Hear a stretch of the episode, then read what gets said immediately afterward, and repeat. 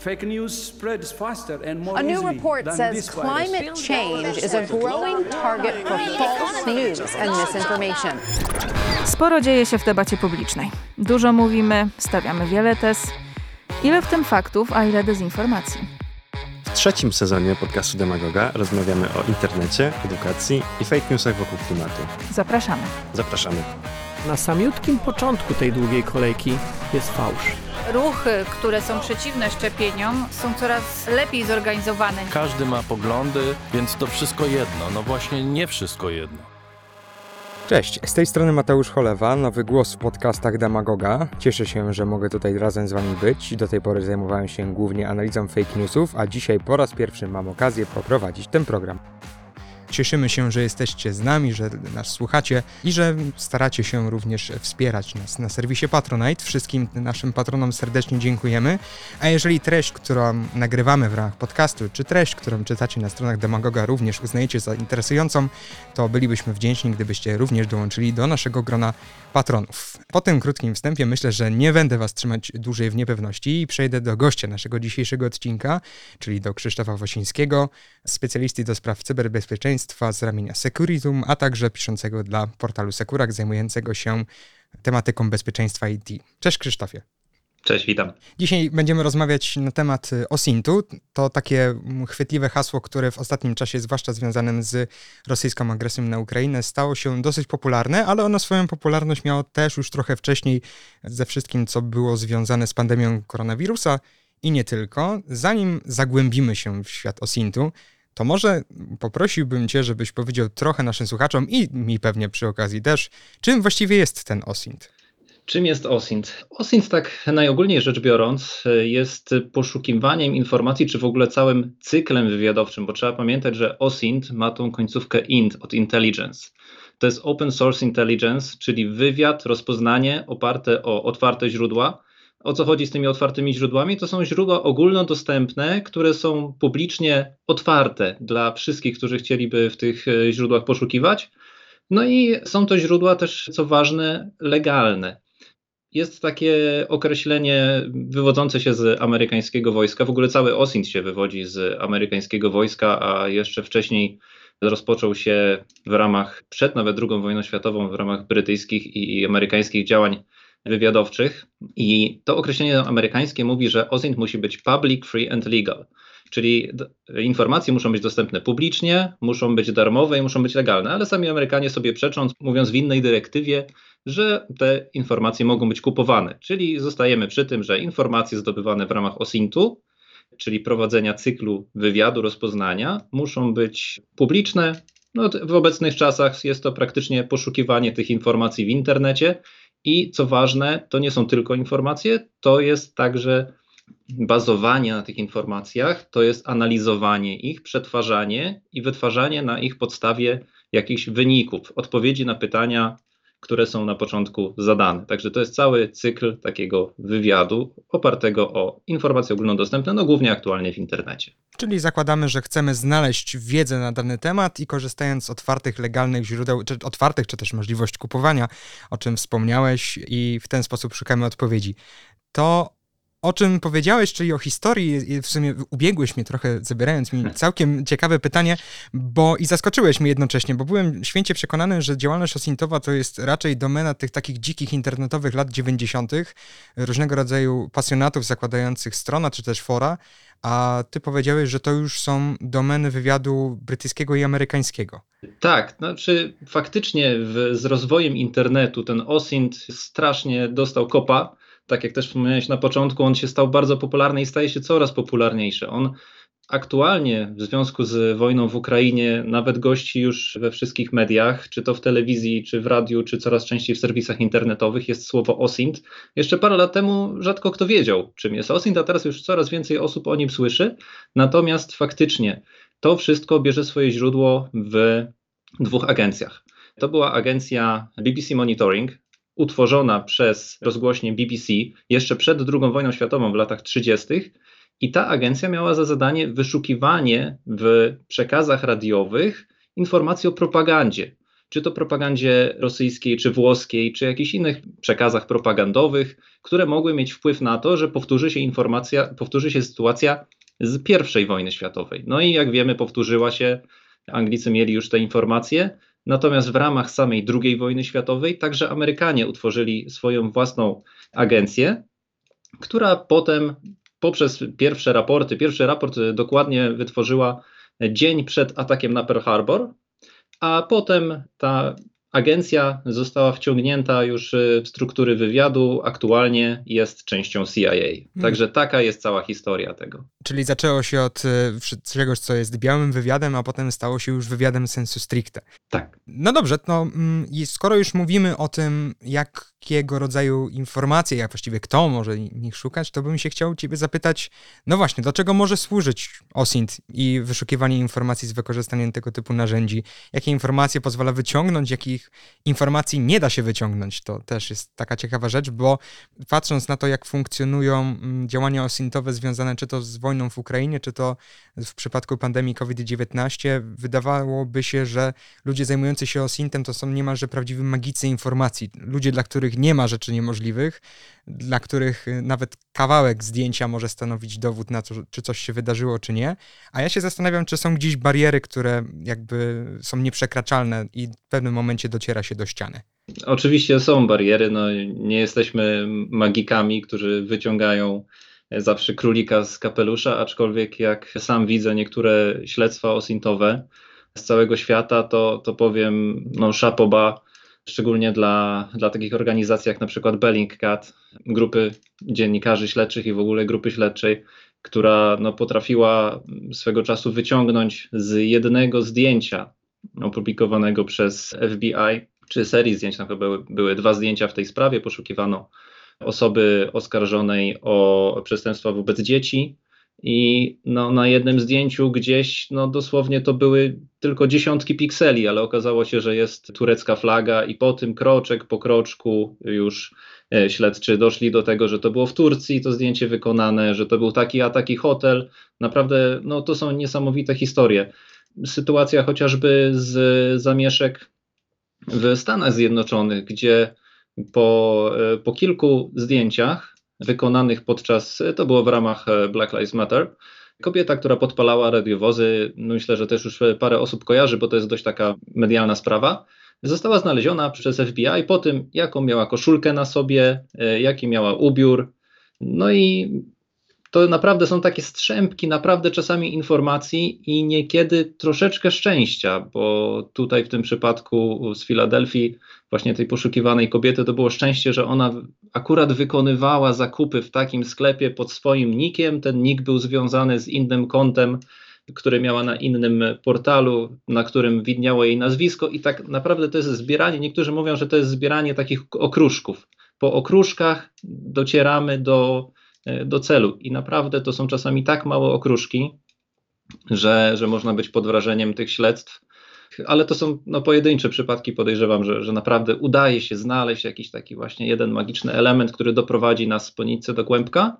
Natomiast no, dużo śledztw e, opiera się na e, ogromnym doświadczeniu. To, co dla niektórych może być takim bardzo nieznacznym szczegółem na zdjęciu, czy jakąś informacją gdzieś tam leżącą na stronie, to dla innych już zapala im się lampka, aha, ja to mogę użyć do tego, mogę tą informację tak zanalizować, mogę z niej to wyciągnąć, tamto, także to są naprawdę takie już z doświadczenia wynikające możliwości analizy, dochodzenia do, do wyników jakiegoś śledztwa. Czyli co, żeby dobrze zajmować się OSINTem, trzeba mieć dużo wolnego czasu, najlepiej jeszcze dużą grupę znajomych i celne oko. Czy dobrze zrozumiałem?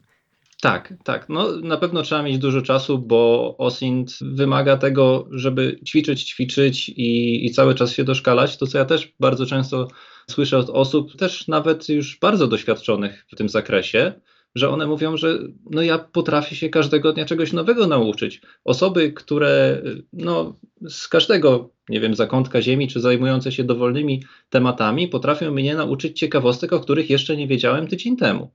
Także to jest naprawdę raz, że rozwój technologii wymusza na nas e, ciągłe uczenie się, ale dwa, że poznawanie tych technik, ciągłe zgłębianie, poszerzanie swojej wiedzy i to nie tylko w zakresie narzędzi i technik, ale także takiej wiedzy ogólnej. bo często przydaje się wiedza z zupełnie innych dziedzin. Wiele osób zajmujących się OSINT-em nie jest typowo specjalistami od cyberbezpieczeństwa, czy w ogóle z IT nie pochodzi, ale są tam historycy, bibliotekarze, nie wiem, naprawdę różne zawody i to im się w pewnym momencie przydaje, że oni wiedzą, słuchajcie, ja wiem, ja znam tą sytuację, ja wiem, jak wydobyć tą informację, także naprawdę taki przede wszystkim otwarty umysł i otwartość na informacje i naprawdę one potrafią wtedy do nas spływać. No i tak jak mówisz, dużo czasu na to poświęcone potrzeba. Trochę już o OSINTie wiemy. Zrobiliśmy sobie taki mały, przyjemny wstęp. Wiemy już, czym OSINT jest, gdzie zaczynał i co trzeba trochę robić, żeby zacząć się w to bawić. A ja bym się chciał Ciebie jeszcze zapytać, właściwie do czego wyszukiwanie informacji z wykorzystaniem y, białego wywiadu OSINT-u może służyć? Do czego tak naprawdę jest to potrzebne i czym to różni się od zwykłego, powiedzmy, dziennikarskiego researchu, kiedy ktoś próbuje napisać jakiś artykuł, przygotować jakiś większy materiał? Jak te dwie rzeczy się rozgraniczają? A może wręcz przeciwnie, może się ze sobą w jakiś sposób łączą? Tak, znaczy jest pewna różnica pomiędzy typowym OSINT-em, który, tak jak wspominałem, jest cyklem wywiadu, czyli cyklem zbierania informacji, analizy informacji, wytwarzania jakiegoś raportu na ich temat, a takim e, dziennikarstwem śledczym, które używa oczywiście technik osintowych, ale ono zdobywa te informacje, też je oczywiście analizuje. W pewnym zakresie pokrywa się z tym typowym osintem, więc raz mamy tych dziennikarzy, tak, którzy używają otwartych źródeł do weryfikowania informacji, do znajdowania tego, gdzie dana informacja się pojawiła po raz pierwszy. Czy na pewno e, informacje, którą chcą podać dalej, są informacjami prawdziwymi? No tutaj już troszeczkę zahaczamy o dezinformację, o weryfikowanie informacji. To jest też bardzo ważne w pracy dziennikarzy, żeby nie podawali tych fake newsów, więc wiedzieli, jak szukać tych rzeczy. Dołączamy Ale... do apelu. Ważne jest, żeby dziennikarze nie podawali fake newsów, bo potem trafią na nasz celownik. tak. Natomiast y, jest też wiele innych grup, które używa OSINT-u. Są to oczywiście organy ścigania, no, które też przeszukują na przykład social media w poszukiwaniu y, poszukiwanych osób, czy w poszukiwaniu jakichś y, osób, co do których mogą mieć podejrzenia, że chcą wykonać coś niecnego. Sytuacje są no, wielokrotnie przytaczane. Na przykład mm, była taka sytuacja, że pewien człowiek, Polak, był poszukiwany, no i trudno było go znaleźć, no ale jego żona czy tam partnerka lubiła publikować dużo informacji na Facebooku, no i publikowała zdjęcia. Policja oczywiście wpadła na jej trop, popatrzyła sobie na te zdjęcia na Facebooku, aha, to jest tam. No i po nitce do kłębka dotarła do, do tego poszukiwanego człowieka. Dosłownie chyba dwa dni temu była podobna sytuacja, gdzie człowiek też ogłaszał się jako trener dzieci z Ukrainy, no i policjanci tak monitorując jakieś fora stwierdzili, że no ale on tak za bardzo nie ma możliwości, żeby trenować, pójdźmy go sprawdźmy, no i się okazało, że faktycznie człowiek został oskarżony o posiadanie pornografii dziecięcej. Także takie monitorowanie tych właśnie otwartych źródeł, tych social mediów też jest ważne dla, dla policjantów, dla detektywów poszukujących osób i poszukiwanie osób to jest kolejna ogromna gałąź, gdzie jest wykorzystywany bardzo mocno OSINT. Tutaj też chciałem wskazać taką jedną organizację, pewnie jeszcze będziemy o niej rozmawiać dzisiaj. To jest Trace Labs, który mm, organizuje co jakiś czas takie zawody w poszukiwaniu osób. Może się komuś wydawać, że to jest troszeczkę śmieszne, jak można robić zawody w poszukiwaniu osób. To są faktycznie zaginione osoby, ale przez takie działania tworzone są bazy informacji o zaginionych osobach, które są potem przekazywane do organów ścigania, którym te informacje pomagają. Więc tacy fascynaci OSINT-u z całego świata zbierają się, na przykład zebrali się ostatni CTF Search Party było w zeszły weekend, zebrali się ludzie z całego świata, no i poszukiwali kilku, kilku osób poprzez właśnie przeszukiwanie social mediów, poprzez próbę znalezienia informacji o nich. No i ten crowdsourcing tak naprawdę dużo daje takich działaniach poszukiwawczych, więc to jest kolejna gałąź. W działaniach biznesowych OSINT jest ważny, żeby sprawdzić, co nasza konkurencja robi, sprawdzić, czy nikt nam nie zagraża, czy nikt nie próbuje, nie wiem, nam czegoś podebrać, sprawdzić, jak wygląda rynek, czy chcemy wejść na jakiś rynek, chcemy zobaczyć, czy, czy to jest e, sensowne z punktu widzenia biznesowego, czy nie. Także naprawdę, no wydaje mi się, że prawie, że w każdej dziedzinie można znaleźć taki element, w którym OSINT nam pomoże. Czyli tak, bezpieczeństwo. Nie chcemy, żeby ludzie, którzy udają trenerów dzieci, tak naprawdę kręcili się wokół naszych dzieci. Druga rzecz, znajdywanie osób, które zaginęły w, i nawet w tym celu są konstruowane zawody. I trzecia rzecz, badanie rynku i pewnie mnóstwo innych przykładów. Dobrze, że wspomniałeś o tych różnego rodzaju informacjach, które trafiają do mediów społecznościowych i które sami publikujemy, bo chciałbym Cię, jako oczywiście specjalista od cyberbezpieczeństwa i nie tylko, zapytać o to w kontekście pewnej, pewnego incydentu, który wydarzył się w trakcie pandemii COVID-19, związanego z obecnym ministrem zdrowia Adamem Niedzielskim, który został, którego mieszkanie zostało znalezione przez osoby nie do końca zadowolone z, ze sposobu, w jaki Ministerstwo Zdrowia operowało w trakcie pandemii. Później wyszły informacje, że zlokalizowanie mieszkania pana ministra było możliwe poprzez dostępną publiczną geolokalizację, którą udostępniał jego zegarek uruchamiany w trakcie w trakcie rozpoczynania treningu na zewnątrz. Sytuacja dosyć nietypowa. Wydawałoby się, że osoby o tak wysokim statusie powinny wyjątkowo dbać o swoją prywatność, ale to myślę, że pokazuje to, że czasem nawet nie jesteśmy świadomi tego, jakie dane udostępniamy i jacy ludzie mają do nich dostęp. To w takim razie, gdybyś mógł ze swojej perspektywy specjalisty od cyberbezpieczeństwa powiedzieć, jakiego rodzaju dane udostępniamy, o których nawet nie wiemy, że je udostępniamy. No właśnie, udostępniamy całą masę informacji o nas i z jednej strony są to informacje, które są analizowane przez takie wielkie organizacje, chociażby Google czy Facebook, i ich nie interesuje tak do końca, kim my jesteśmy indywidualnie, co my tam robimy. Ich interesuje, interesujemy jako ogół któremu można coś sprzedać, któremu można coś zaoferować, którego dane można sprzedać dalej w celu uzyskania pieniędzy.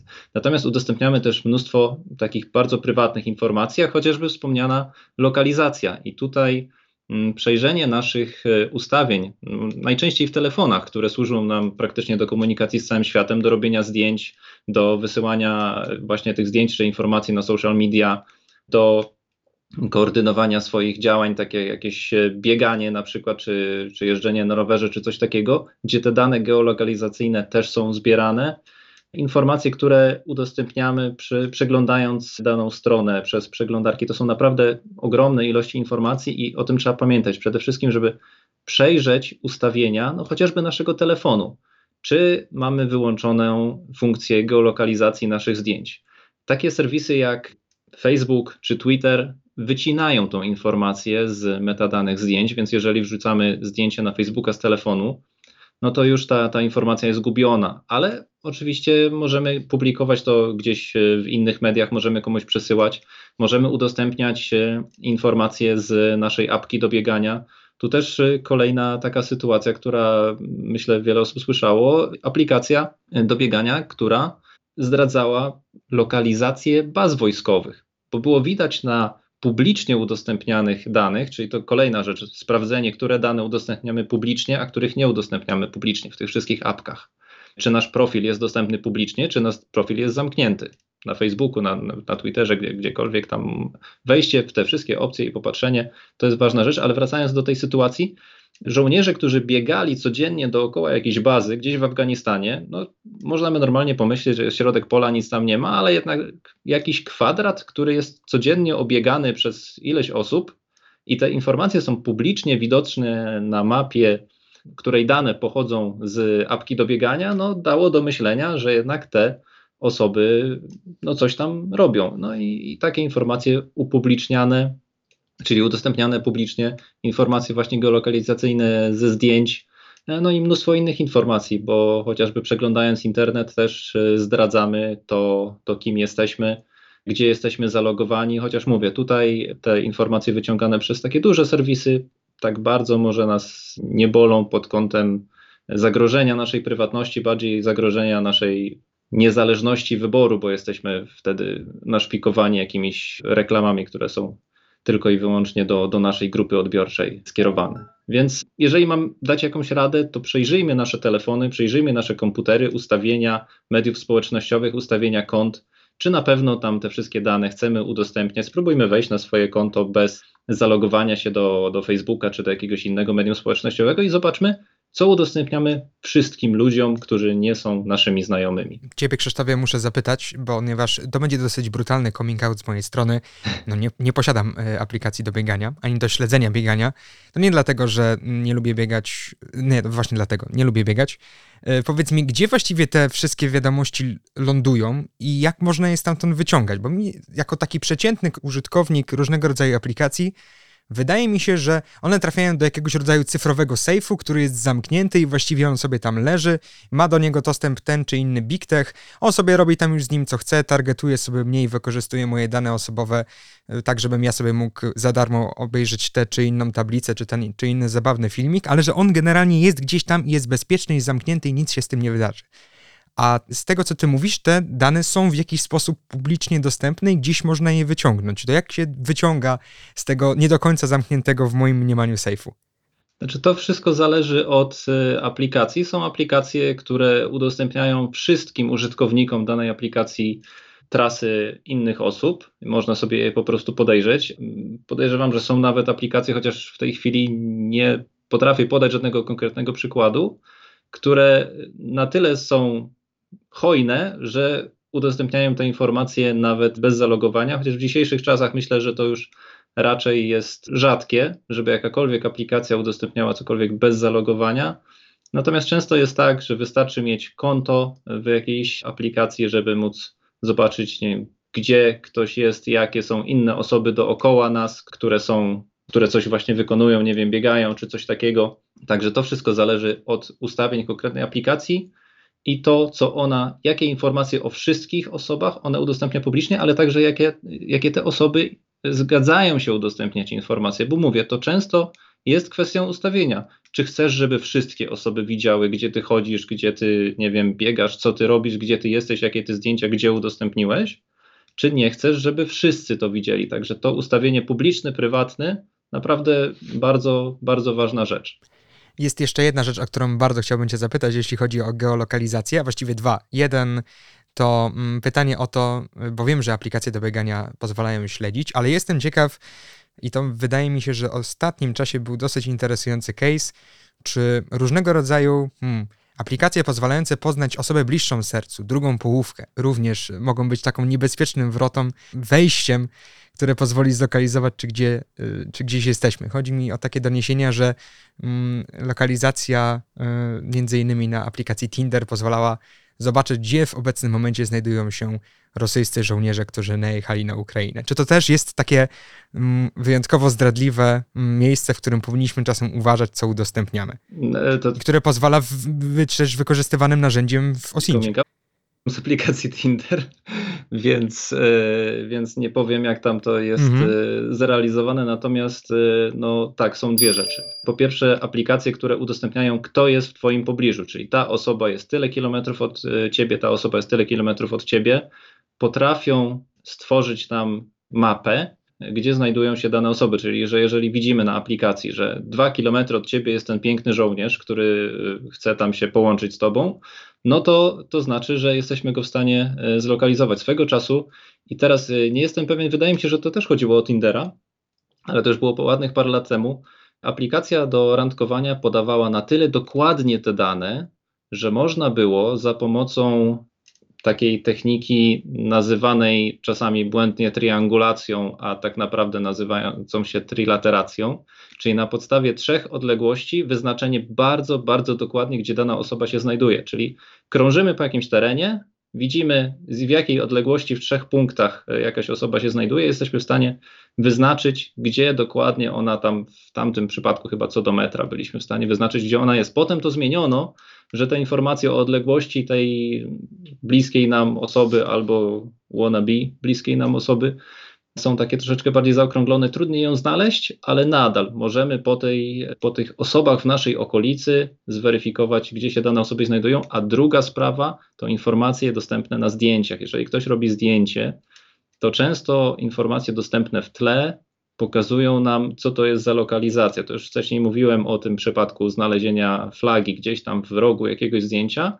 ale często właśnie z tła zdjęć też jesteśmy w stanie bardzo, bardzo dużo informacji wyczytać. To też było wiele razy pokazywane w Ukrainie, gdzie na przykład wojska czeczeńskie pokazywały, którędy jadą dumnie na Ukrainę, a chwilę później była informacja, że Ukraińcy no, zgeolokalizowali te, te, te zdjęcia, wiedzieli gdzie to jest, no i już tam gdzieś następował atak, także trzeba uważać, co jest też w tle zdjęć, które udostępniamy w takich apkach. Ukraiński OSINT 1, r- żołnierze Ramzana Kadyrowa 0 i oby taki stosunek utrzymywał się do końca wojny.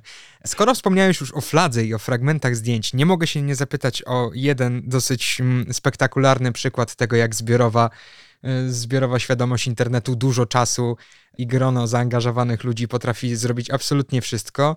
Y, Czy byłbyś mi w stanie coś powiedzieć o słynnym polowaniu na flagę w Stanach Zjednoczonych zawieszoną przez amerykańskiego aktora Shia LaBeoufa? Jeżeli mówisz o tym e, polowaniu na flagę, które zakończyło się jeżdżeniem dookoła Tak. i trąbieniem, Oczywiście, Tak. że tak. Chcę, tak. chcę tak, przekazać bardzo. tą historię słuchaczom, bo uwielbiam ten przykład i jest dla mnie doskonałym dowodem na to, jak zbiorowa, jak wystarczy mieć odpowiednią dużą ilość zaangażowanych internautów, nieważne jak bardzo zaangażowanych, i można zrobić absolutnie wszystko. Co też wpisuje się w pewnym sensie w działalność osintową, no bo przecież nikt prawa nie złamał, wszystko było jasne i klarowne, ale to już oddaję y, tobie mikrofon. Y, Proszę, opowiedz, jak szuka się flagę. Tak, ta sytuacja była bardzo ciekawa. Tą flagę zdejmowano kilka razy, kiedy była w miejscu ogólnie dostępnym, więc no, człowiek powiesił ją w takim miejscu, w którym nikt nie wiedział, gdzie ona wisi, ale wisiała.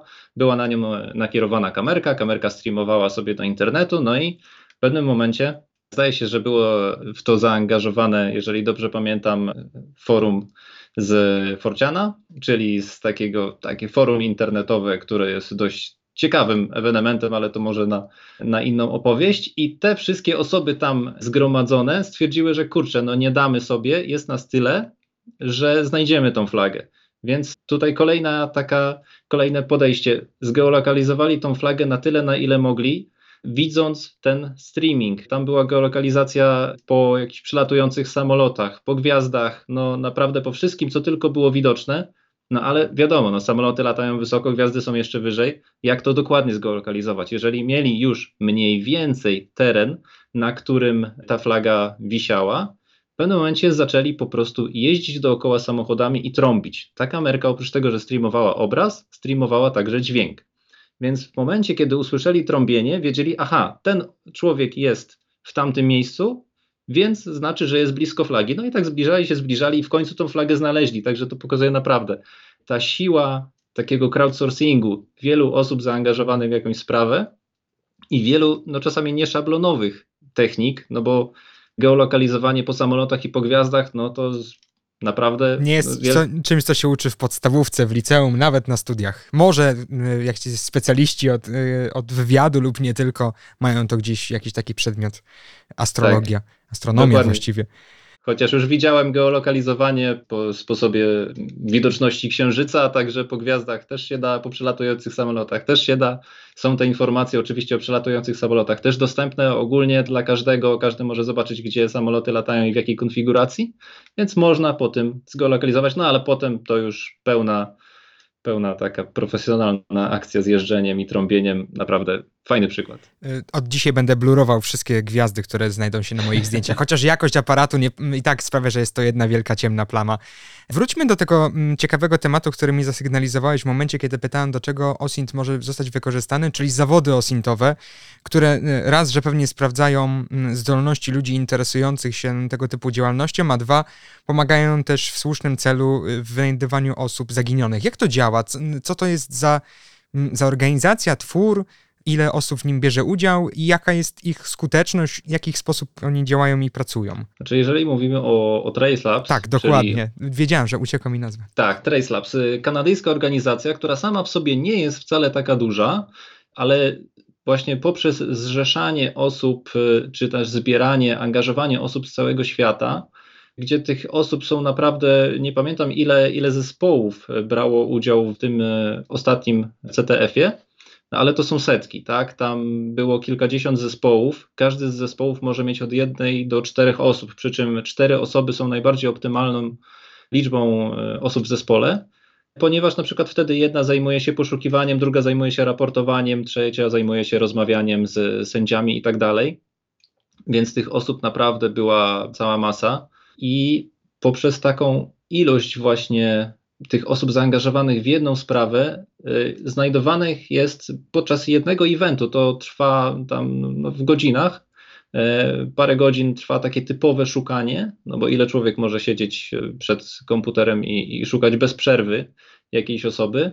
Także w ciągu paru godzin zostało znalezionych, jeżeli dobrze pamiętam, kilka tysięcy informacji, przy czym informacje są różne. I informa informacją może być to, gdzie ktoś był widziany, informacją może być to, do jakiejś ktoś chodził szkoły, jaki ma samochód, gdzie mieszka, kto jest jego rodziną, kto jest jego przyjacielem, jaki ma wygląd i tak dalej, i tak dalej. Te informacje są e, punktowane. Najwyżej punktowane są informacje geolokalizacyjne, na przykład gdzie była osoba ostatnio widziana, czy, czy gdzieś została może zarejestrowana przez jakąś kamerkę, albo gdzieś się ujawniła ostatnio w internecie, a na, najniżej są punktowane informacje, no, gdzieś nie wiem, jakich ma przyjaciół na Facebooku, czy, czy coś takiego, czy skąd e, pochodzi. Ale tych informacji, no mówię, kilka tysięcy. Oczywiście nie wszystkie są prawidłowe, one są potem weryfikowane, ale naprawdę to jest ilość, a poszukiwanych osób jest kilka. Także to, to nie jest też jakaś, jakaś ogromna rzesza poszukiwanych osób. Natomiast informacji o nich jest znajdowana cała masa i te informacje mają za zadanie pomóc potem organom ścigania. To jest jedna ważna rzecz. Ci ludzie bezpośrednio się nie angażują i nawet nie wolno im się angażować bezpośrednio, nie wchodzić w interakcje z, no nie chciałbym powiedzieć z celem, tak, ale z osobą poszukiwaną, z jej rodziną, z jej znajomymi.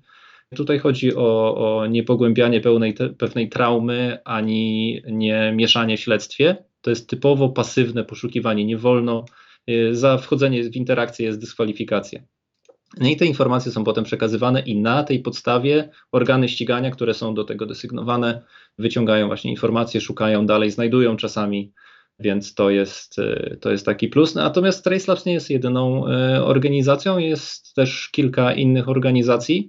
Na przykład w Europie i w Australii mamy takie akcje w internecie, które się nazywają Trace and Object, czyli mamy zdjęcie, a czasami wycinek zdjęcia z jakimś obiektem i ludzie są proszeni o zidentyfikowanie, co to jest za obiekt. Czy na przykład, jeżeli to jest jakaś rzecz, czy jakaś zabawka, to zazwyczaj też dotyczy y, przestępstw wobec dzieci.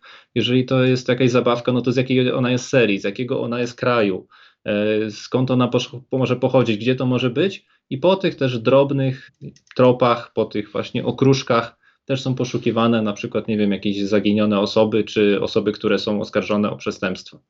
Także jest, jest jeszcze kilka, kilka takich organizacji, natomiast no, no Trace Labs mi się wydaje jest taką najbardziej znaną, przynajmniej w tym e, świadku osintowym. Krzysztofie, powiedzieliśmy naszym słuchaczom, czym OSINT jest. Zagailiśmy ich mówiąc różnego rodzaju przykłady i nie tylko, a nawet ostrzegliśmy mówiąc, jakie informacje mogą się znajdować i chociaż i nikt nas może nie wiedzieć, ja w międzyczasie szybko przejrzałem swoją aplikację w telefonie, patrząc, czy nie nadaje nigdzie komunikatów, że siedzę właśnie i nagrywam z tobą odcinek. E, to teraz chciałbym przejść i zapytać cię, co trzeba, jakby, jak zacząć robić tego typu rzeczy? Powiedzmy, że mm, słuchając tych niesamowitych historii i tego, do jakich informacji można dotrzeć, ktoś teraz zapalił się i mm, powiedziałby sobie, to brzmi ciekawie i chce się, tym, chce się tym zainteresować. Od czego najlepiej zacząć? Gdzie jest ta linia startu, z której można potem zacząć biec w kierunku jakiejś, e, jakiejś mety? Mhm. To linią startu jest to, że kto, komu się w ogóle chce tego szukać. Tak? Jeżeli chce tego szukać, no to znaczy, że już jakiś początek ma. Nie chciałbym powiedzieć, że musi zacząć szukać osintowo źródeł osintowych, bo to takie trochę, aby zrozumieć rekurencję, należy zrozumieć rekurencję, ale to poszukiwanie jest naprawdę dużo, y, dużo informacji w sieci dostępnych na wyciągnięcie ręki. Wpisanie OSINT y, w Google daje nam listę naprawdę, naprawdę ciekawych informacji, od których możemy zacząć. Tak? Możemy wejść, dowiedzieć się, czym jest OSINT, właśnie jakie ma zasady, jaka jest jego historia, jakie są ciekawe tematy y, śledztwa OSINTowe.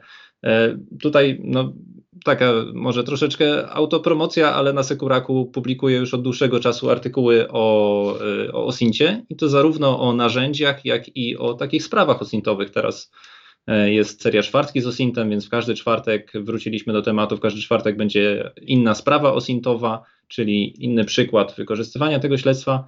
Natomiast tych informacji jest bardzo dużo, czy to wyszukiwanie na YouTubie, czy, czy gdzieś przyswajanie takich wiedzy, które nie jest gdzieś daleko od nas, tak? Czyli poszukiwanie czegoś no bardzo, bardzo blisko dostępnego. Naprawdę jest dużo ciekawych artykułów, filmów na ten temat. To może każdy na wyciągnięcie ręki mieć. No a potem oczywiście są e, następne kroki, potem są szkolenia, potem są konferencje. E, no, potem to już się zaczyna takie na poważnie wejście w OSINT, no to już trzeba troszeczkę przy temacie przysiąść, mówię się troszeczkę podszkolić, trochę może jakichś nabrać doświadczeń, no a takim myślę ostatecznym sprawdzianem jest wykonywanie działań osintowych, ale to już daleko, daleko, żeby dojść do, do takiego sprawnego chociażby udziału w CTF-ie, do, do czego y, każdego zachęcam, y, do włączenia się w te sprawy pod hashtagiem OSINT for Good to no, trzeba troszeczkę poczytać, trzeba troszeczkę popróbować, poużywać różnych narzędzi, zobaczyć, czasami tak samemu dla siebie jakieś narzędzie, jakiegoś narzędzia użyć, zobaczyć, jakie informacje otrzymamy z tego narzędzia. Natomiast jedną ważną rzecz chciałem powiedzieć, OSINT to nie są narzędzia. Wiele osób myśli, że jak będzie miało super narzędzia, to, to super im wyjdzie OSINT i wszystkiego się dowiedzą, schakują każdego Facebooka i tak dalej. OSINT to głównie są techniki. Narzędzia są tylko dodatkiem. Myślę, że jak w wielu, jak w cyberbezpieczeństwie tak samo, jeżeli ktoś ma super narzędzie, to, to czasami nie będzie tak dobry jak osoba, która ma świetną technikę i podstawowe narzędzie. Także tutaj no, szukanie, próbowanie, rozwijanie się, możliwości jest naprawdę dużo. OSINT jest dostępny w jak to OSINT w otwartych źródłach też tak samo, więc można o nim poczytać, popatrzeć, posłuchać. Okej, okay, czyli najpierw uczymy się chodzić, potem zaczynamy powoli biegać z truchtem, a potem włączamy sprint. Ale skoro wspomniałeś już o technikach i o narzędziach, to zanim ktoś porządnie się wgryzie w literaturę, to może chciałbym cię, czy też w różnego rodzaju blogi, wpisy i filmy, chciałbym cię zapytać, może jakie są te takie techniki i narzędzia, które już początkującemu mogą przynieść jakieś, może nie potężne, ale w miarę zadowalające efekty w poszukiwaniu jakichś podstawowych informacji. No właśnie, po pierwsze, żeby pamiętać, że, że te narzędzia to nie wszystko, ale no, od czegoś trzeba zacząć i myślę, że od takiego narzędzia warto zacząć, które każdy chyba zna i każdy jego używa na co dzień, natomiast może nie w pełni jego możliwości, czyli wyszukiwarka. I to po pierwsze nie tylko Google, pamiętajmy, że, że nie tylko Google jest na świecie, każda wyszukiwarka inaczej indeksuje internet, daje nam inne wyniki. To też jest bardzo ważna technika, żeby używać różnych wyszukiwarek, nie zamykać się na, na tylko Google, nie zamykać się na tylko pierwszą stronę wyników. I coś takiego jak operatory wyszukiwania w Google dają nam taki kolejny poziom, który możemy osiągnąć, czyli stosowanie operatora zawyżającego, filtrującego nasze wyniki otrzymywane w Google da już nam jakiś pogląd, aha, to mogę dostać takie informacje, mogę dostać tylko pliki, na przykład PDF-y, albo mogę dostać informacje, które pochodzą tylko z takiego źródła, albo nie pochodzą z takiego źródła. To są takie podstawowe, podstawowe operatory wyszukiwania. Jeżeli ktoś chce sobie troszeczkę poprawić swoje e, możliwości wyszukiwania w, w Google, w Bingu, w innych wyszukiwarkach, no to operatory wyszukiwania jak najbardziej polecam. Innym narzędziem, takim dostępnym praktycznie dla każdego też, jest wyszukiwanie obrazem. To też jest bardzo dobre narzędzie, jeżeli chodzi o, o tematy. Wyszukiwanie obrazem, czyli wstawiamy w na przykład Google Grafika, ale też znowu pamiętajmy, że nie tylko Bing, Yandex są wyszukiwarki bardzo dobre. Bierzemy jakiś obrazek, który ściągnęliśmy z internetu albo który mamy gdzieś na komputerze, no i wczytujemy go w na przykład w Google Grafice czy w Bing e, Grafice i patrzymy, jakie ta wyszukiwarka podobne obrazy nam znajdzie, więc na przykład jesteśmy w stanie wyszukać, co to jest za obiekt, jakie to jest miejsce i w ten sposób sobie troszeczkę rozszerzyć te, te nasze możliwości. To są takie podstawy, potem już wchodzą narzędzia takie bardziej skierowane na konkretne wyniki, do, do ściągania informacji z mediów społecznościowych, do wyciągania informacji o jakichś użytkownikach, o e-mailach i tak dalej. Tutaj naprawdę jest szeroka gama, ale jedno, co chciałbym podkreślić, że bardziej technika niż narzędzie. Czyli na początek warto zainteresować się tym, co na co dzień odpala nam się w przeglądarce, a co od razu przeklikujemy, czyli naszą kochaną wyszukiwarkę taką czy inną. Jak właściwie trudno nauczyć się OSINT-u na takim powiedzmy średnio zaawansowanym poziomie? Inaczej, czy łatwo jest wejść, a jak potem z tego progu wejścia łatwo przeskoczyć na kolejny w cudzysłowie level? Wejść, moim skromnym zdaniem, wejść mhm. jest bardzo łatwo, bo większość z nas no, używa wyszukiwarki na co dzień, czy w tym, czy w innym serwisie, wie jak wyszukiwać. Jeżeli troszeczkę się podszkolimy, będziemy wiedzieli, jak profilować te nasze wyszukiwania, żeby uzyskać odpowiednie informacje, no to już jest jakiś taki poziom podstawowy. Ważną techniką jest też analiza informacji. Nie zapominajmy o tym, że OSINT to nie jest tylko pobieranie informacji, ale też ich analizowanie.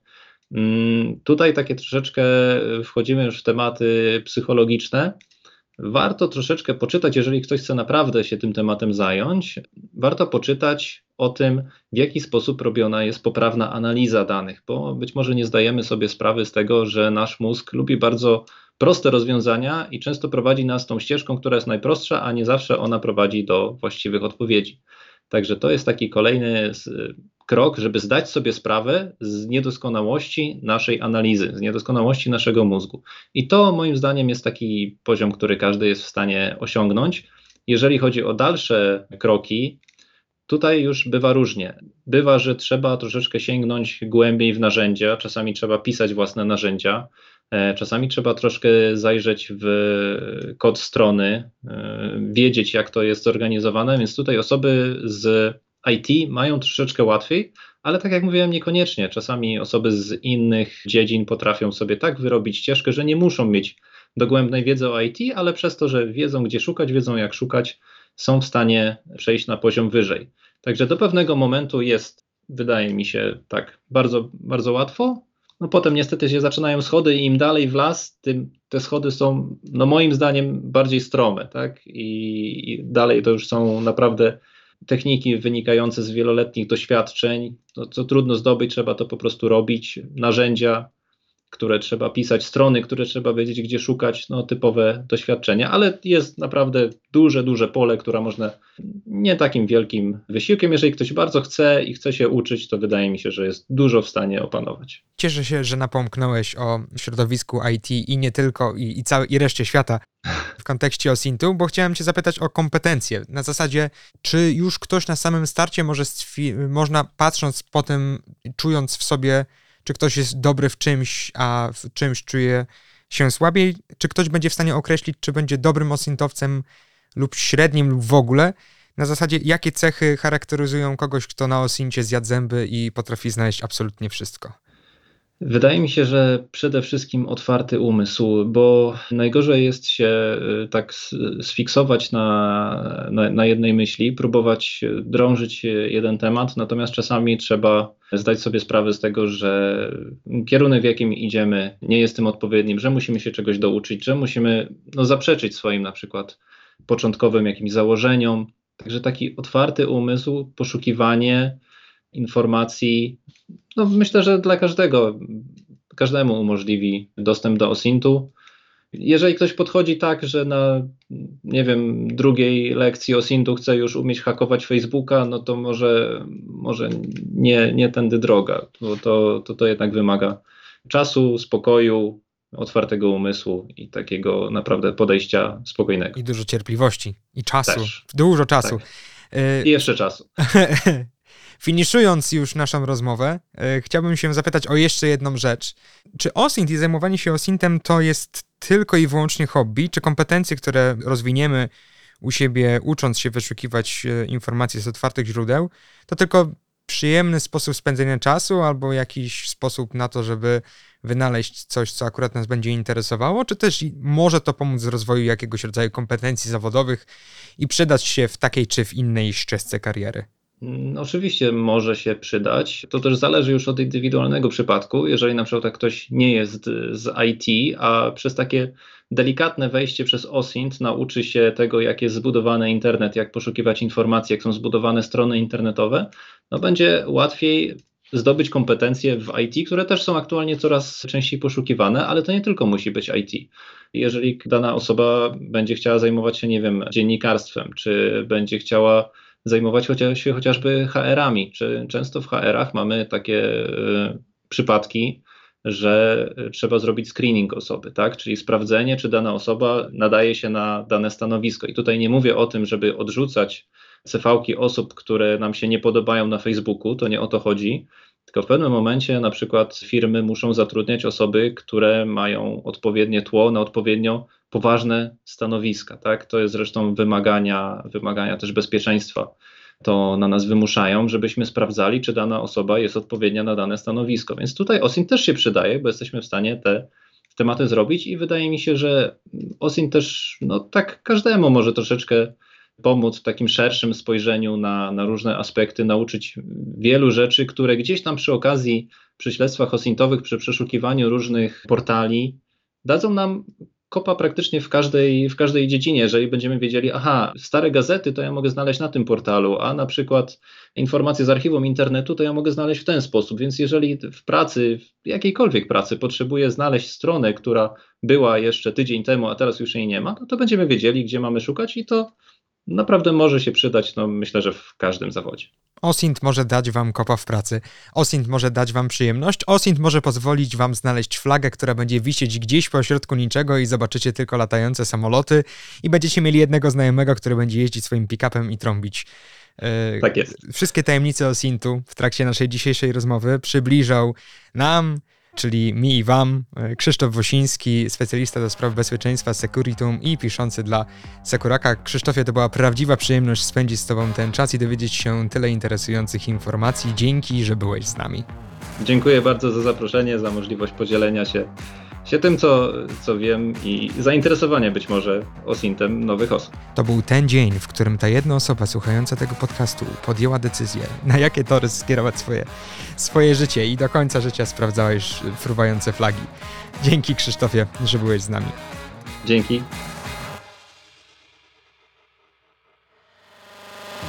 Słuchaliście podcastu Demagoga realizowanego przez Sounds and Stories. Więcej informacji o naszej pracy znajdziecie na stronie demagog.org.pl i w naszych mediach społecznościowych na Facebooku, Instagramie i Twitterze. Do usłyszenia.